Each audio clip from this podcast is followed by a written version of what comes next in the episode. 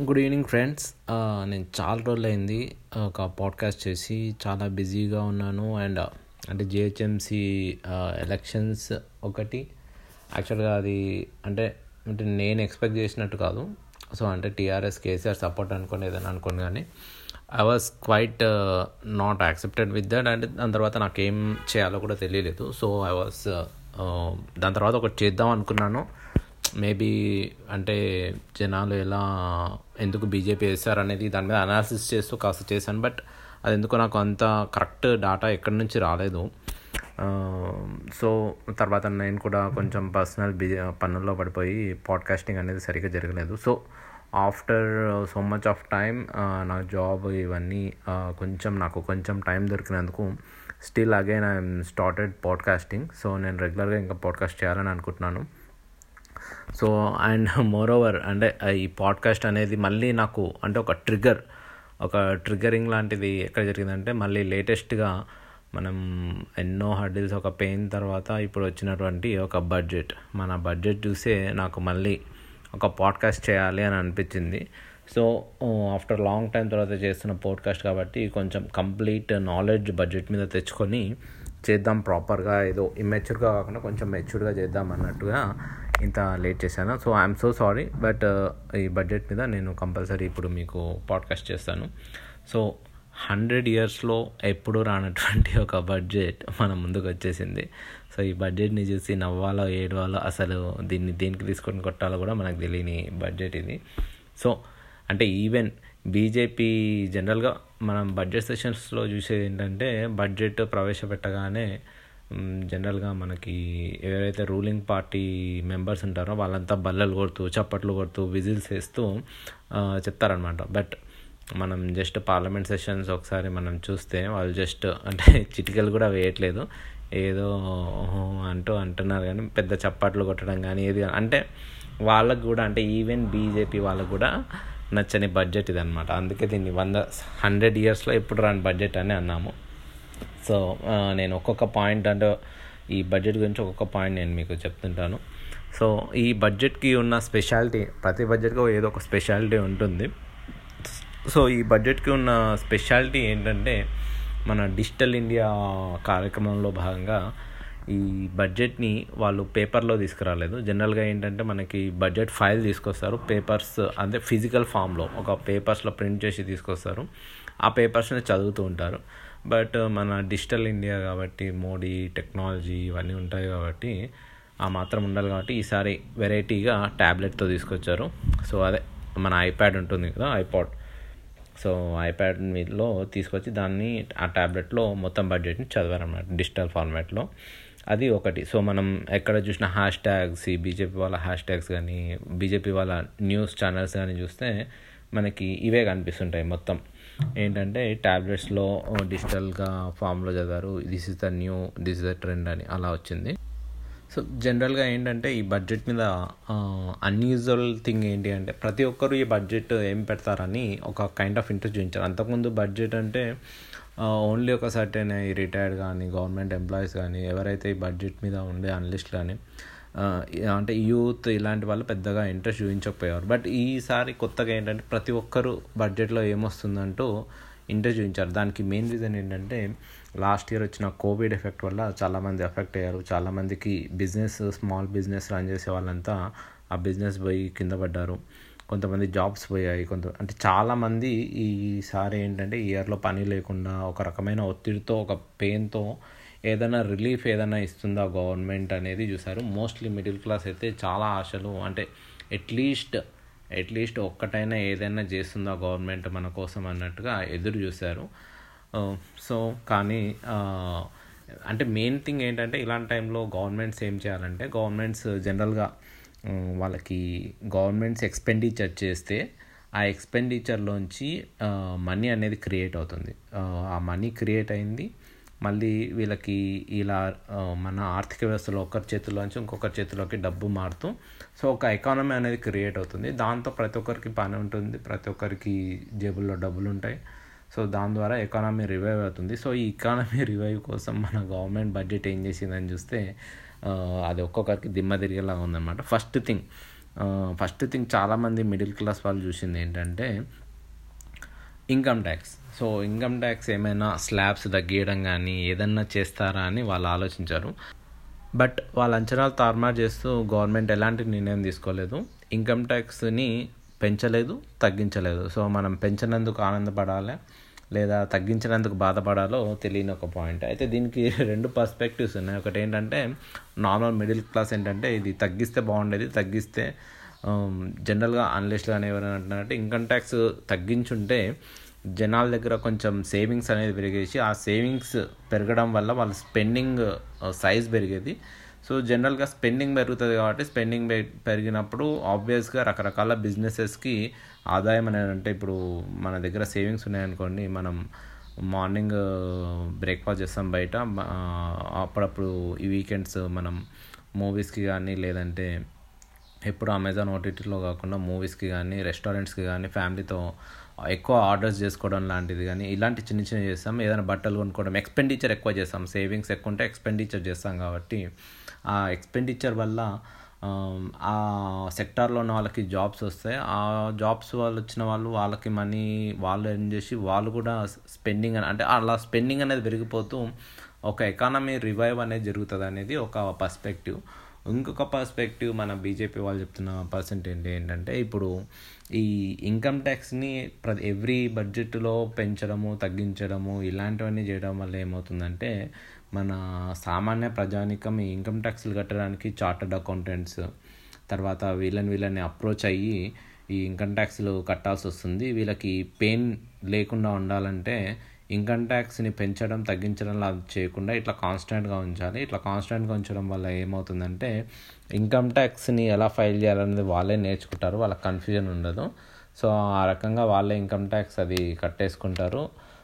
ఈ చార్టెడ్ అకౌంటెంట్స్కి వీళ్ళకి fee pay చేయాల్సిన అవసరం ఉండదు అనేది వీళ్ళ పర్స్పెక్టివ్ అనమాట సో దాని మీద మనం ఏం కామెంట్ చేయాలో కూడా నాకు అర్థం కావట్లేదు. ఇలాంటి పర్స్పెక్టివ్స్ కొంతమంది ఇస్తుంటే నిజంగా వాళ్ళకి చప్పట్లు కూడా తప్ప ఏం చేయలేం. సో ఇంకా నెక్స్ట్ సెకండ్ పాయింట్ ఇది హైలైట్ పాయింట్ ఎందుకంటే బీజేపీ వాళ్ళు ఇది బాగా హైలైట్ చేసుకున్నారు. పెద్ద హైలైట్ చేసేంత సీన్ లేకున్నా కానీ టోటల్ బడ్జెట్లో ఏదో రిలీఫ్ ఇచ్చింది అన్నట్టుగా చూపించింది ఏంటంటే ఇది. ఎవరైతే seventy five plus years old age ఉంటారో వాళ్ళ మీద బీజేపీ ప్రభుత్వం కరుణ చూపించి వాళ్ళు ఇన్కమ్ ట్యాక్స్ ఫైలింగ్ చేయక్కర్లేదు అని వాళ్ళ బడ్జెట్లో పెట్టారనమాట సో మనకి న్యూస్ పేపర్లో కూడా ఈ న్యూస్ పేపర్ వాళ్ళకి మరి నాలెడ్జ్ ఉందో లేదో తెలియదు కానీ ఏమాత్రం అనాలిసిస్ లేకుండా డెబ్బై ఐదు సంవత్సరాల వారు ఇన్కమ్ ట్యాక్స్ కట్టక్కర్లేదని రాశారు కొంతమంది. Um, సో uh, ఇది చూడగానే కొంతమందికి రిలీఫ్గా ఉండొచ్చు. యాక్చువల్గా లాజికల్గా uh, వెళ్తే ఏంటంటే సెవెంటీ ఫైవ్ ఇయర్స్ వాడు అంత అంటే పెన్షన్ మీద ఆధారపడ్డం తప్పించి తను కష్టపడి సంపాదించి తను సంపాదించిన దాంట్లో ట్యాక్స్ కట్టేంత సీన్ ఉండదు. సో వాళ్ళు డెఫినెట్గా పెన్షన్ మీద ఆధారపడాల్సిన పరిస్థితి. So okay seventy five plus years ఈ మధ్యకాలంలో ఎవరు ఉండట్లేదు. అట్లీస్ట్ ఒక సిక్స్టీ సిక్స్టీ ఫైవ్ ఇయర్స్ అన్న పెట్టుంటే కొంచెం ఒక లార్జ్ స్కేల్ వాళ్ళకి రిలీఫ్గా ఉండేది. ఎందుకంటే సిక్స్టీ ఫైవ్ ప్లస్ కూడా వాళ్ళంతా పెన్షనర్సే. సో ఆ పెన్షనర్స్కి ట్యాక్స్ కట్టాల్సిన అవసరం లేకుండా ఉండేది అన్న ప్రాబ్లం ఉండేది. బట్ స్టిల్ వాళ్ళ దగ్గర ట్యాక్స్ ఫైలింగ్. సరే వీళ్ళు అన్నట్టుగా సెవెంటీ ఫైవ్ ప్లస్ వాళ్ళకైనా ట్యాక్స్ కట్టారు అని కలరింగ్ ఇచ్చారు కదా. సో దాని డీప్గా వెళ్తే ఏమైంది తెలియదంటే సెవెంటీ ఫైవ్ ప్లస్ వాళ్ళు ట్యాక్స్ ఫైలింగ్ చేయక్కర్లేదు. ఎవరైతే వీళ్ళకి పెన్షన్ ఇస్తారో వాళ్ళే ట్యాక్స్ ఈ బ్యాంక్స్ కానీ లేదైతే ఏదైతే సెక్టార్స్ వీళ్ళు పబ్లిక్ కానీ ప్రైవేట్ సెక్టార్లో పనిచేసి రిటైర్ అయ్యారు కదా. సో రిటైర్ అయిన తర్వాత వీళ్ళు ట్యాక్స్ ఫైల్ చేసేది ఉంటుంది కదా. ఇన్ని రోజులు ఏంటంటే కొంతమంది ట్యాక్స్ ఫైలింగ్ చేసేవారు కొంతమంది ట్యాక్స్ ఫైలింగ్ చేసే చేయకపోయేవారు కూడా అనమాట సో వాళ్ళు అంటే ఇప్పుడు ఏంటంటే ఫస్ట్ నీ చేతికి ఈ old age seventy five plus ఉన్న వాళ్ళకి ఫస్ట్ వాళ్ళకి ఇప్పుడు ఎవ్రీ మంత్ వచ్చే పెన్షన్ వాళ్ళకి వస్తుంటుంది.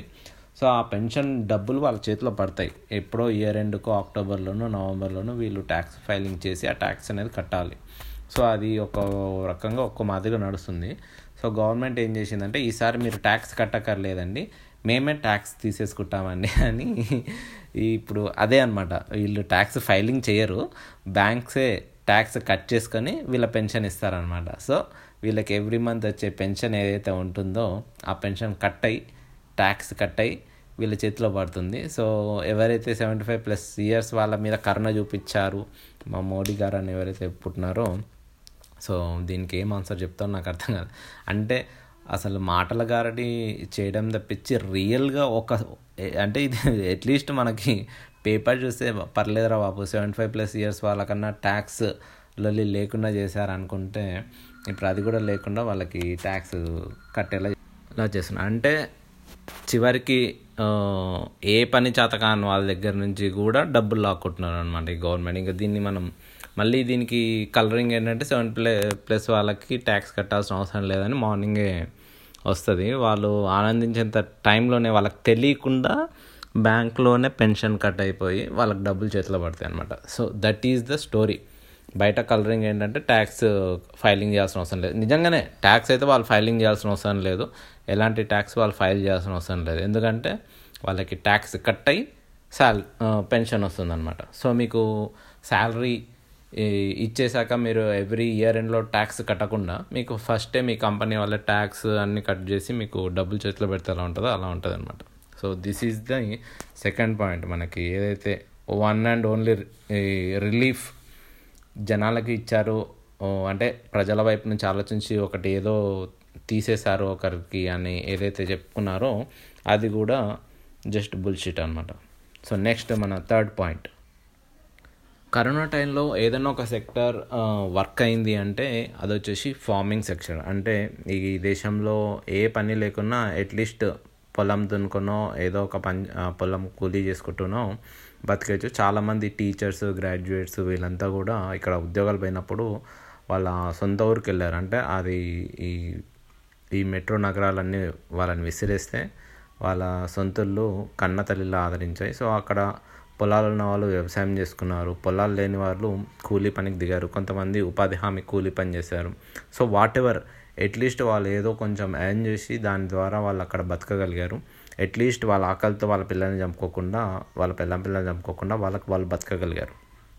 సో నెక్స్ట్ మన గవర్నమెంట్ కన్ను వీటి మీద పడిందనమాట. సో డైరెక్ట్గా చంపకుండా ఇండైరెక్ట్గా చంపడమే మోడీ స్టైల్ కాబట్టి వాళ్ళు ఏం చేశారంటే అన్నింటి మీద అగ్రికల్చర్ సెస్ అని వేశారనమాట. అంటే ఈ దేశంలో మన వ్యవసాయాన్ని ఉద్ధరించడానికి ఒక సెస్ వేశారు. సేమ్ స్వచ్ఛ భారత్ సెస్ లాగానే స్వచ్ఛ భారత్ సెస్ వేసి మన రోడ్స్ని పక్కన ఎంత క్లీన్గా ఉంచుతున్నారు ఎవరు టాయిలెట్ పోయకుండా అది పోయకుండా సో అంతే గొప్పగా ఈ వ్యవసాయ సెస్ కూడా ఉంటుందన్నమాట. సో ఈ వ్యవసాయ సెస్ తోటి ఏం చేశారంటే యాపిల్స్ మీద థర్టీ పర్సెంట్ సెస్ చేశారు పీస్ అంటే ఈ బఠానీలు తర్వాత కాబూలీ చెనా అంటారు కదా. సో దాని మీద ట్వంటీ పర్సెంట్ వేసేసారు అలాంటి వాటి మీద. అలాగే వ్యవసాయానికి చాలా ముఖ్యమైనది వ్యవసాయానికి వినియోగదారులకి ఇద్దరికి ఎఫెక్ట్ అయ్యేటువంటి పెట్రోల్ ఇంకా డీజిల్ మీద కూడా చాలా సెస్ వేశారు. సో వాళ్ళు ఏం చేశారంటే ఈ పెట్రోల్ రేట్స్ పెరుగుతాయని మొత్తం వచ్చేసేసరికి వాళ్ళు ఏం చేశారంటే పెట్రోల్ మేము సెస్ పెంచుతున్నాము కానీ ట్యాక్సెస్ తగ్గిస్తాము అది ఇది అని. సో మీకు పెట్రోల్ రేట్స్ ఏం పెద్ద చేంజ్ అవ్వవు అని అన్నారు. సో అదేంటో మనకు తెలీదు. సో వాట్ ఎవర్ ఈ రకరకాల సెసెస్ వేసి వాళ్ళు ఏం చేస్తున్నారంటే సెంట్రల్ గవర్నమెంట్ దగ్గర వాళ్ళు ఇన్కమ్ పెంచుకుంటున్నారు స్టేట్ గవర్నమెంట్స్ దగ్గర ఇన్కమ్ తగ్గించేస్తున్నారు అనమాట పెట్రోల్ విషయంలో వేరే స్క్రూడ్ ఆయిల్ ఈవెన్ అలా అగ్రికల్చర్ సెస్ అవన్నీ పెంచినా డీజిల్ రేట్లు తగ్గకపోవడం వల్ల మేజర్ సెట్ బ్యాక్ ఎవరైతే ట్రాక్టర్స్ మెయిన్ ఇంపార్టెంట్ కాబట్టి అండ్ ఈ ఈ డీజిల్ అనేది లారీస్కి కమోడిటీస్కి కన్జ్యూమర్ గుడ్స్ ట్రాన్స్పోర్ట్స్కి చాలా ఇంపార్టెంట్ బట్ డీజిల్ రేట్స్ తగ్గకపోవడం వల్ల మనకు ప్రైజెస్ ఇంకా ఇంక్రీజ్ అయ్యే అవకాశాలు ఉన్నాయి కానీ మనం తినే తిండి విషయంలో ప్రతిదీ ఏ దేని యొక్క ధరలు తగ్గే అవకాశం లేదు. సో అది మెయిన్ పాయింట్గా ఉంది. So and moreover custom duties కూడా చాలా వాటి మీద పెంచారు. ఫస్ట్ వచ్చేసి మొబైల్ ఫోన్స్ మీద దాని మీద ఫిఫ్టీన్ పర్సెంట్ కస్టమ్ డ్యూటీ పెంచారు. సో మనకి అట్లీస్ట్ ఎంటర్టైన్మెంట్ అన్న అంటే కరెక్ట్ ఒక ఇల్లు కారు ఒక మంచి కంఫర్టబుల్ లేకుండా అట్లీస్ట్ మనకి చేతిలో మొబైల్ ఫోన్స్ ఉన్నాయి కదా అవి కూడా ఉండకుండా వాళ్ళు మొబైల్ ఫోన్స్ అంటే డైరెక్ట్ మొబైల్ ఫోన్సే కాదు మనకి చాలా వరకు మొబైల్ ఫోన్స్ ఇక్కడ మ్యానుఫ్యాక్చర్ అయినా వాటి ప్రొడక్ట్స్ అన్నీ వేరే కంట్రీస్ నుంచి వస్తాయి. సో వాటి మీద కస్టమ్ డ్యూటీ పెంచారంటే ఆబ్వియస్గా మొబైల్ ఫోన్స్ కాస్ట్ కూడా పెరుగుతుంది. సో మీకు ఇప్పుడు పదివేల్లో వచ్చేది రేపు కంపల్సరీ అది ప్రైస్ పెరుగుతుంది. సో మీకు పదివేల రేంజ్ బడ్జెట్లో ఫోన్ తీసుకున్నాం అనుకున్న వాళ్ళు కాంప్రమైజ్ అయ్యి కొంచెం లో లెవెల్ ఫోన్సే తీసుకోవాలి. ఎందుకంటే రిచ్కి పూర్కి మధ్యలో ఆ మాత్రం డిఫరెన్స్ ఉండాలి కాబట్టి ఆ డిఫరెన్స్ మెయింటైన్ చేయడానికే ఈ ఇలాంటి కస్టమ్ డ్యూటీలు పెంచుతారు. నెక్స్ట్ మనకి ఏసీ ఫ్రిడ్జ్. సో మనం ప్రతి ఇంట్లో ఈ వాతావరణ మార్పుల వల్ల అట్లీస్ట్ ప్రతి మిడిల్ క్లాస్ వాడు ఏం థింక్ చేస్తున్నాడంటే ఎయిర్ కండిషనర్ ఇంకా తర్వాత ఒక ఫ్రిడ్జ్ అనేది కంపల్సరీ ప్రతి ఇంట్లో ఒక ఫ్రిడ్జ్ పెట్టుకుంటున్నారు. సో ఈ ఫ్రిడ్జ్ ఏసీ వీటి కాస్ట్లు అనేవి పెరుగుతున్నాయి. నెక్స్ట్ కంప్యూటర్స్ కానీ ప్రతి ఎలక్ట్రానిక్ మీకు టీవీస్ తర్వాత ఎన్ని ఎలక్ట్రానిక్ ఐటమ్ మీరు చూసుకోండి ప్రతి దానికి కస్టమ్ డ్యూటీ అనేది పెరుగుతుంది. కస్టమ్ డ్యూటీ పెరగడం వల్ల ఇవన్నీ పెరుగుతాయి.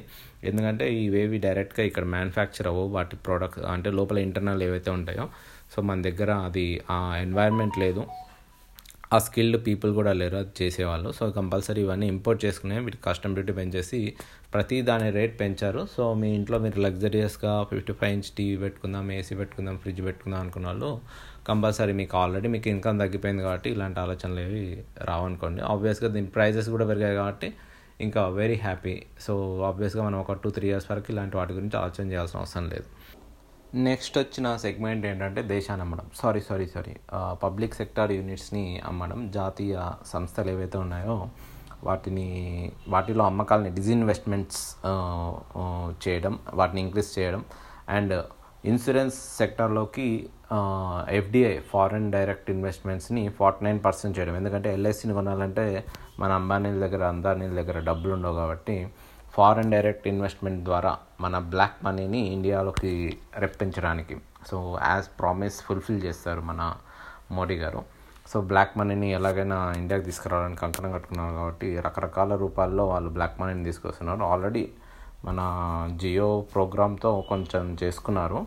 బట్ అది అన్ని రంగాలకి అదానికి వీళ్ళకి కూడా చేయాలంటే కొంచెం వీళ్ళకి చేయాలంటే ఏదో ఒకటి కావాలి కదా. సో ఎల్ఐసి ఇన్సూరెన్స్ రంగం ఇది కూడా మంచి స్కీమే. సో బ్లాక్ మనీని వైట్ మనీ చేయడానికి మంచి scheme ఎల్ఐసిలోకి foreign direct investments forty nine percent so that మనం అట్లీస్ట్ మన లైఫ్ ఇన్సూరెన్స్ని కూడా మనకి సెక్యూరిటీ లేదు. బట్ దీంట్లో కూడా కొన్ని కొన్ని చిన్న చిన్నవి ఓకే పర్లేదు అన్నట్టున్నాయి. అవి ఏంటంటే ఈ ఎవరైతే భవన నిర్మాణ రంగంలో ఉన్నారో కూలీలు కానీ తర్వాత ఈ చిన్న చిన్న మన మెట్రో వర్కర్స్ ఇలాంటి చాలామంది అన్ఆర్గనైజ్డ్ సెక్టార్లో పనిచేసే వర్కర్స్ ఉంటారు కదా. ఊబర్ క్యాబ్ డ్రైవర్స్ కానీ డెలివరీ బాయ్స్ కానీ సో వీళ్ళు ఏంటంటే వీళ్ళు ఏదో ఒక కంపెనీలో పనిచేస్తున్నట్టు కాదు ఒక కంపెనీ కింద వర్క్ చేస్తున్నట్టు కాదు వాళ్ళంతా సెల్ఫ్ ఎంప్లాయ్మెంట్ లేదా సెల్ఫ్ సర్వీస్ ద్వారా అంటే మనం కూలీ పని చేస్తాం ఇంట్లో వంట పని చేస్తాం. సో దానికి మనకి ఒక కంపెనీ ఉండదు ఏది ఉండదు. జస్ట్ మనం మంత్లీ అనమాట మనకి సెక్యూరిటీ ఏమి ఉండదు జాబ్ సెక్యూరిటీ ఏమి ఉండదు వీళ్ళకి. ఆ పని ఒక ఇల్లు కడుతున్నారంటే ఇల్లు అయిపోయిందంటే వాళ్ళు అయిపోతుంది ఇంకో ఇంటి దగ్గర చేస్తారు. సో వీళ్ళందరినీ ఏంటంటే ఒక సెక్టార్ కిందకి తీసుకురావడానికి ఆన్లైన్లో ఒక పోర్టల్ ఓపెన్ చేశారు. ఆ పోర్టల్లో వీళ్ళు రిజిస్టర్ చేసుకుంటే వీళ్ళని కూడా కార్మికుల్లాగానే ఏదో ఒక రంగం కింద వీళ్ళని గుర్తిస్తారు. ఏదైనా స్కీమ్స్ ఏమైనా ఉంటే వీళ్ళకి అప్లై అయ్యేలాగా వాళ్ళు చేస్తారనమాట సో మనం అర్జీలు పట్టుకొని తిరిగితేనే ఏది అవ్వదు. సో వీళ్ళు వాళ్ళంతకు వాళ్ళే తీసుకొని చేస్తారా? మరి లేకపోతే వీళ్ళ దగ్గర కూడా ట్యాక్స్ తీసుకుంటారో మనకు తెలియదు అనమాట అయితే ఈ బడ్జెట్లో లాభం ఎవరికి కలగలేదా మన దేశంలో అంటే అలా ఏం లేదు. వీళ్ళు కొంతమందికి కొన్ని బెనిఫిట్స్ కలిగించారు.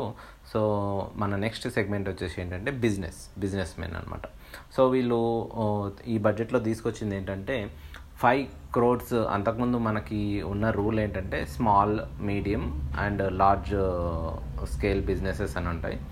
సో స్మాల్ స్కేల్ అంటే ఫైవ్ క్రోడ్స్ కన్నా తక్కువ టర్న్ ఓవర్ ఉండేది కంపెనీని ఫై స్మాల్ స్కేల్ అంటారు. సో వీళ్ళకి ఏంటంటే ఈ ట్యాక్స్ ఆడిట్స్ ఇలాంటి వచ్చి చెకింగ్స్ అలాంటివి ఏముండవు పెద్దగా. సో ఈ ఇప్పుడు స్మాల్ స్కేల్ అంటే ఏంటంటే five twenty crores twenty crores below మీరు మీకు టర్న్ ఓవర్ ట్వంటీ క్రోర్స్ ఉందనుకోండి సంవత్సరానికి ట్వంటీ క్రోర్స్ బిజినెస్ అవుతుంది అనుకోండి మీకు ట్యాక్స్ ఆడిట్స్ కానీ ట్యాక్స్ రైడ్లు కానీ ఇలాంటివి జరిగే అవకాశాలు లేవన్నమాట. సో మీరు నిశ్చింతగా ఏదైనా చేసుకోవచ్చు. సో మిమ్మల్ని మీకు పెద్ద పెద్ద కోట్లు పెద్ద పెద్ద బిల్డింగ్లు ఉన్నా కానీ మిమ్మల్ని స్మాల్ స్కేల్ ఇండస్ట్రియలిస్ట్ కానీ ట్రీట్ చేసి ఈ ట్యాక్స్ ఆడిట్స్ ఇలాంటివి ఏం చేయరు మీకు. సో ఇది ఒక మంచి రంగం మంచి గుడ్ న్యూస్ అని చెప్పుకోవచ్చు. ఎవరైతే స్మాల్ స్కేల్ ఇండస్ట్రియలిస్టులు ఉన్నారో ట్వంటీ క్రోర్స్ అలా చేసుకునే వాళ్ళు సంవత్సరానికి ఒక ఇరవై కోట్లు సంపాదించుకునే వాళ్ళు ఎలాంటి టాక్స్ ఆడిట్స్ కానీ అవి కానీ లేకుండా హ్యాపీగా ఉండొచ్చు.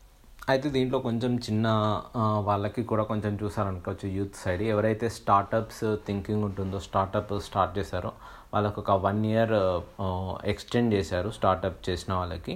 ఏంటంటే జనరల్గా ఈ స్టార్టప్ చేసిన వాళ్ళకి ఒక ట్యాక్స్ హాలిడే అని అంటారు అనమాట ఎందుకంటే వీళ్ళు ఇప్పుడిప్పుడే బిజినెస్లో ఉంటారు వీళ్ళకి ట్యాక్స్ ఆడిట్స్ ఇవన్నీ తెలియదు ఫస్ట్ ఆఫ్ ఆల్ ఏంటంటే వాళ్ళు బిజినెస్లో నిలదొక్కుకోవాలి కాబట్టి వాళ్ళకి ట్యాక్స్ హాలిడే అనేది ఒక టూ ఇయర్స్ ఉంటుంది అనమాట టూ ఇయర్స్లో ఏంటంటే వాళ్ళు వాళ్ళ బిజినెస్ అదంతా సెటప్ చేసుకుంటారు. ఒక టీమ్ని ఏర్పాటు చేసుకొని um, ప్రమోషన్ అవన్నీ చేసుకొని వాళ్ళ బిజినెస్ సెట్ అవ్వడానికి ఒక టూ ఇయర్స్ ఉంటుందని.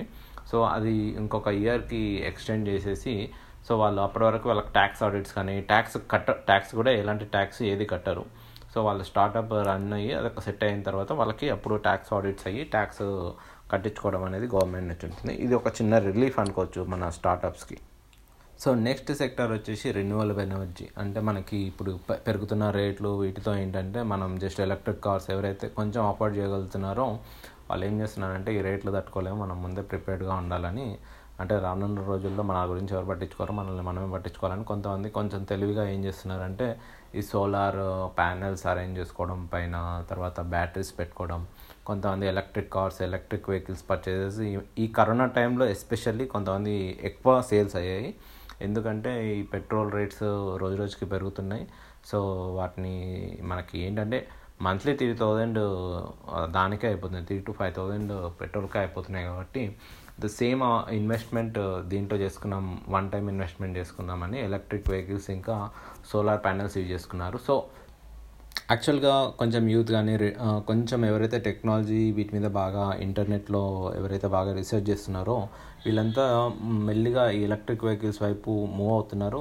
మెయిన్ రీజన్ వచ్చేసి మనకి ఆబ్వియస్గా ప్రైజెస్ బిఎస్ సిక్స్ పెట్టిన తర్వాత ప్రైజెస్ అన్నీ పెరిగిపోయాయి వెహికల్స్ ఆటోమొబైల్స్లో మనకు ఆటోమొబైల్ సేల్స్ కూడా పడిపోయాయి. అండ్ మోర్ ఓవర్ ఈ పెట్రోల్ ప్రైజెస్ ఇంకా డీజిల్ ప్రైజెస్ అసలు అబ్నార్మల్గా ఇంక్రీజ్ అవ్వడం వల్ల వాటిని భరించలేము. ఎందుకంటే Um, ఇంట్లో వాళ్ళకి జస్ట్ uh, ఒక చిన్న వెహికల్ కావాలి. చుట్టుపక్కల తిరగడానికి. మరింత లాంగ్ వెళ్ళరు కాబట్టి electric vehicles is the best ఆప్షన్గా అనిపించింది చాలామందికి. రీసెంట్ డేస్లో కూడా మన హైదరాబాద్లో కూడా చాలామంది ఎలక్ట్రిక్ వెహికల్స్తో తిరగడం కానీ అటు ఇటు మూవ్ అవ్వడం కానీ చాలా వెహికల్స్ నెంబర్స్ అనేవి పెరుగుతున్నాయి. సో ఇదంతా కొంచెం ఎవరైతే ఈ పొల్యూషన్ ఫ్రీ uh, ఎవరైతే కోరుకుంటారో ఎలక్ట్రిక్ మొబిలిటీ ఉండాలి. ఈ పొల్యూషన్ ఉండకూడదు. కొంచెం మంచి మనకి పొల్యూషన్ ఫ్రీ సిటీ అవుతుందని ఎవరైతే ఈ ఎంతూజియాస్ట్స్ ఎవరైతే ఉంటారో వాళ్ళంతా కూడా హ్యాపీ అవుతున్న టైంలో ఇది వచ్చేసింది అనమాట మనకి కస్టమ్ డ్యూటీ పెంచడం సోలార్ ఇంకా ఈ ఎలక్ట్రిక్ లిథియం అయాన్ బ్యాటరీస్ ఉంటాయి కదా. సో మొత్తం ఈ రిన్యూబుల్ ఎనర్జీకి సంబంధించిన ప్రతి ప్రోడక్ట్ మీద వాళ్ళు కస్టమ్ డ్యూటీని పెంచారు. దీనివల్ల ఏంటంటే ప్రతి దాని ప్రైస్ పెరుగుతుంది. సో ఇదేంటంటే సో డెఫినెట్గా మళ్ళీ నెక్స్ట్ ఏమవుతుందంటే ఇది మళ్ళీ అబ్నార్మల్ ప్రైజెస్. ఇప్పుడు ఎలక్ట్రిక్ వెహికల్స్కి యాక్టివా వచ్చేసి around eighty three eighty four ఉంటుంది. సో సేమ్ అంతే కెపాసిటీ కలిగింది ఎథర్ది తీసుకుంటే అది వన్ టెన్ అలా ఉంటుందన్నమాట. సో అంత పెట్టినప్పుడు ఇంకొక టెన్ ఫిఫ్టీన్ ట్వంటీ థౌజండ్ నేను బేర్ చేస్తాను. ఎందుకంటే I will get the return. మనకు ఎలక్ట్రిక్ వెహికల్స్లో వాటికి మెయింటెనెన్స్ ఇవన్నీ పెట్రోల్ ఇప్పుడు చూడండి ఒక వన్ ఇయర్ ఉంది. మనకు మంత్లీ ఒక త్రీ థౌజండ్ అవుతుంది. ఆబ్వియస్గా నీకు వన్ ఇయర్కి థర్టీ సిక్స్ థౌజండ్ అవుతుంది కాబట్టి అలా చూసుకున్న సిక్స్టీన్ థౌజండ్ బెనిఫిట్ అతనికి. కాబట్టి ఆ రకంగా క్యాలిక్యులేట్ చేసుకొని చాలామంది ఎలక్ట్రిక్ వెహికల్స్కి షిఫ్ట్ అవుతున్నారు. సో ఆ షిఫ్ట్ అయినా కానీ ఈ ప్రైస్ డిఫరెన్స్ని పెంచడానికి వీళ్ళు ఏం చేస్తున్నారంటే దీని మీద కస్టమ్ డ్యూటీ పెంచేస్తారు. సో ఆబ్వియస్గా మీకు ఎలక్ట్రిక్ వెహికల్స్ కానీ సోలార్ ప్యానెల్స్ కానీ ఇవన్నీ బాగా పెరిగే ఛాన్సెస్ ఉన్నాయి. సో ఎవరైతే కొంచెం తెలివిగా గవర్నమెంట్ మనల్ని పట్టించుకోదు మనల్ని మనమే పట్టించుకోవాలి కాబట్టి మనం అంత ప్రిపేర్డ్గా మనం గవర్నమెంట్ మీద డిపెండ్ అవ్వకుండా మనం మనం సెల్ఫ్ ఎస్టీమ్గా బతుకుదాం అనుకునే వాళ్ళు ఎవరు కూడా అంత ఆశలు పెట్టుకోకండి. సో ఇలా అన్నిటి మీద ట్యాక్సెస్ పెంచేసి మీకు అది అఫోర్డబుల్గా అంటే మీరు కొనగలిగే స్థితిలో దేన్ని ఉంచదు. సో బీ రెడీ సో ఇంకా నెక్స్ట్ సెక్టార్ వచ్చేసి ఏంటంటే ఆటోమొబైల్ సో పోనీ ఈ ఇవంతా కాదు. పోనీ మనం ఎలక్ట్రిక్ వెహికల్స్ ఇదంతా మనం భరించే స్థితిలో లేము. At least second hand car కొనుక్కోనో bike కొనుక్కోనో వాడదాం అనుకుంటే కూడా దాన్ని కూడా పెద్ద జలకి ఇచ్చేసింది అనమాట గవర్నమెంట్ యాక్చువల్గా వాళ్ళు చెప్పిన రీజన్ పొల్యూషన్ ఫ్రీ అనేది. సో దానికి యాక్చువల్గా రెన్యూవబుల్ వెహికల్స్ని సజెస్ట్ చేస్తేనే చాలా మోర్ బెనిఫిట్ ఉంటుంది. బట్ వాళ్ళు చేసింది ఏంటంటే ఈ ట్వంటీ ఇయర్స్ దాటిన పర్సనల్ వెహికల్స్ని ఫిఫ్టీన్ ఇయర్స్ దాటిన కమర్షియల్ వెహికల్స్ని స్క్రాప్ చేయాలి. వాటిని వాడకూడదని అన్నారు ఓకే కమర్షియల్ వెహికల్స్ విషయంలో మనం దీన్ని యాక్సెప్ట్ చేయొచ్చు. ఎందుకంటే కమ మనకి రోడ్ మీదకి వెళ్తే కమర్షియల్ వెహికల్స్ చాలా ఉంటాయి. అవి అవి రెగ్యులర్గా తిరుగుతుంటాయి. అవే ఎక్కువ పొల్యూషన్కి కారణమవుతాయి. వేరాజ్ పర్సనల్ వెహికల్స్ వచ్చేసేసరికి అవి వెరీ అంటే వాటి నుంచి వచ్చే పొల్యూషన్ లెవెల్స్ చాలా తక్కువ అని మనం చెప్పుకోవచ్చు.